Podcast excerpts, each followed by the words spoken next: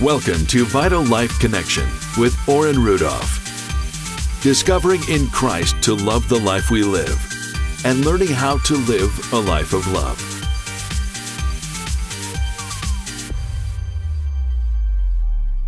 Welcome back to Vital Life Connection, and I'm Oren, and we are talking to Chad. This has been a fascinating interview with Chad, and how prepared can you possibly be when going into chemo? I mean, I'm sure you've seen the movies, you've heard everything bad that chemo is, but really, honestly, how possibly prepared could you be to to receive those once you're getting chemo? The because really, unless you've been through it, I mean, I can't even imagine. I mean, you could tell me about it, and I still probably couldn't imagine uh, what it was like.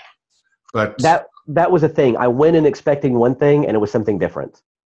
Mm. I went in expecting to feel nauseous, to to throw up, to be in pain. I was expecting some level of agony. So I was expecting an aggressiveness that I could fight back against, and that's not what it is. Um, it's exhaustion. It feels like the life is just being drained out of you because chemotherapy, for all the positives that it provides, it is a poison. You have to realize that you are poisoning your body. It's just targeting specific places, but as it goes in, you just feel this fatigue hit you. You feel this weakness overcome you, and all that strength you go in there, all that readiness to fight, it's gone. You can't. You you walk in there in the morning, and you feel like, okay, I can handle this. And whenever you leave, I would leave with my arms around Brittany with her carrying me out, and then she would help me sit down in the car and then when we would get home she would open the door and help move me to the couch. And that's that's tough to fight because at that point you don't even have you don't even have like this strength to keep fighting. You just have faith you have willpower and you have the strength that others are giving you. And without that you you don't go forward. It's it's that simple. You have to rely on others to carry you. Wow and that's where people yeah as you said that's where people's strength is so needed in that regard. So the first set of chemo went on for how long? So we would do treatments um, three days a week for about four hours a day. And we did that for four months. Four months. And then comes the first so once the four months are over they're going to retest you. Is that correct? That's the plan. The, the plan was you know as Dr. Casper told me, this was something we can beat. This is something we can do, and and this is going to work. And there's, you know, that's what we were expecting. And that's the expectation again. And so you get tested, the results come back. What are the results? It didn't work. uh, any at all, or was there any kind of improvement, or just we we had improvement. It we had improvement. Uh, there were certain areas in my body that had worked on, and that was promising.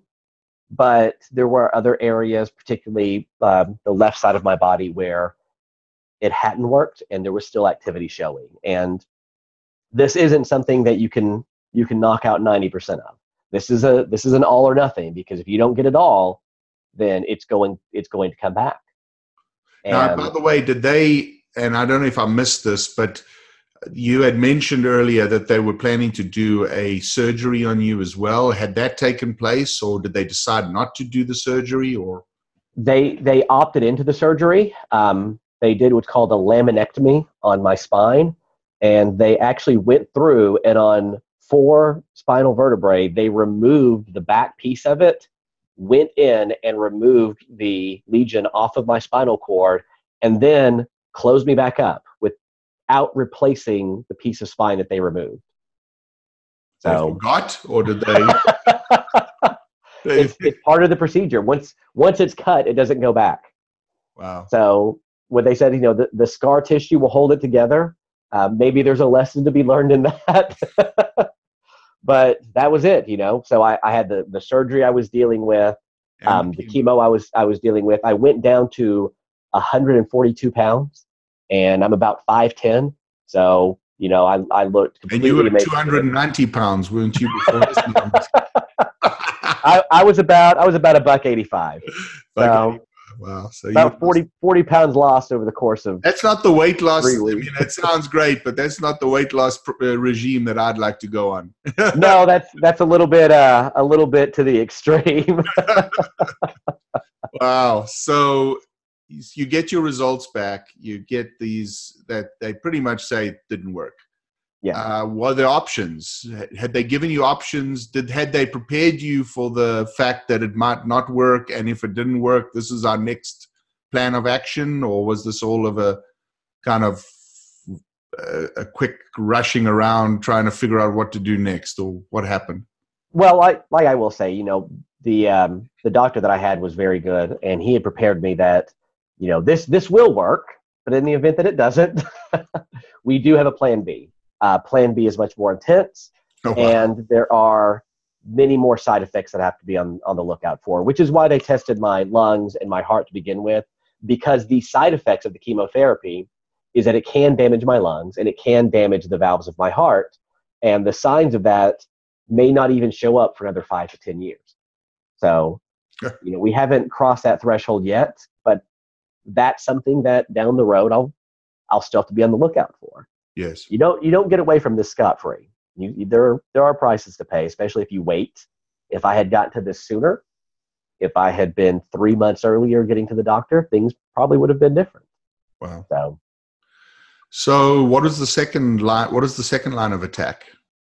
So the second line of attack is much more intense on the chemicals that they use, and this one had a higher risk of of rejection that your body could re- uh, react negatively to the treatment. And unfortunately, that's exactly what happened to me. I went in for my treatment and my body did not respond well to it at all. Wow. Um, actually, the I went in and they, you know, connected everything to me, and the nurse says, "Okay, we'll keep an eye on you." They start the treatment, and I'm sitting there diligently working, you know, trying just to keep my mind positive. I've got Brittany at my side. Um, she was there for every treatment I went through. And after a while, I feel a little bit of tightness in my chest. And I look at her and I said, I need to sit my chair up. So I, I sat my chair up and I coughed a little bit and I felt more tightness in my chest. And she looks at me, she goes, Are you okay? And I'm like, No. And I took my laptop and I, I set it aside. And then I just felt like this wave come over me. And I looked at her, I said, Get it, go get the nurse. I, something's going wrong. And at that point, she she told me when she looked at me that I, my body just went from from red to purple, just mm. from head to toe. And she ran and she grabbed the nurses. They rushed over to me, and they pumped steroids directly into my heart to revive me, um, because at this point my heart had almost completely stopped. Oh wow! And, and I was I was you know seconds away from just laying out on the floor. Um, they were able to revive me and they gave me antihistamines to make sure that I didn't have any more allergic reactions. They tried the treatment again, had the same result. and I had to, at that point, go to an allergen specialist to see what it was I was allergic to, because this was it. This was the this was the final option treatment, and we had to find a way to make it work. So we canceled the the next round of treatment. While I went to the allergist, um, they ran a few tests. They were able to isolate the chemical that was inside of the chemotherapy that was causing the reaction. Thankfully, the, the chemical I was allergic to was a stabilizer. It was something they could remove from it and then continue my treatment going forward. Wow. But that was that was definitely scary. Whenever you're told you have a, a plan B and all of a sudden the plan B is going to kill you, you don't really have a, another plan to fall back on. no, wow. And how long was the plan B treatment schedule? Plan B treatment went on for another two months. It was it was near daily whenever I was going in, and it it lasted for a solid two months. The treatment was much more intense. It took a lot more out of me than I thought it was going to.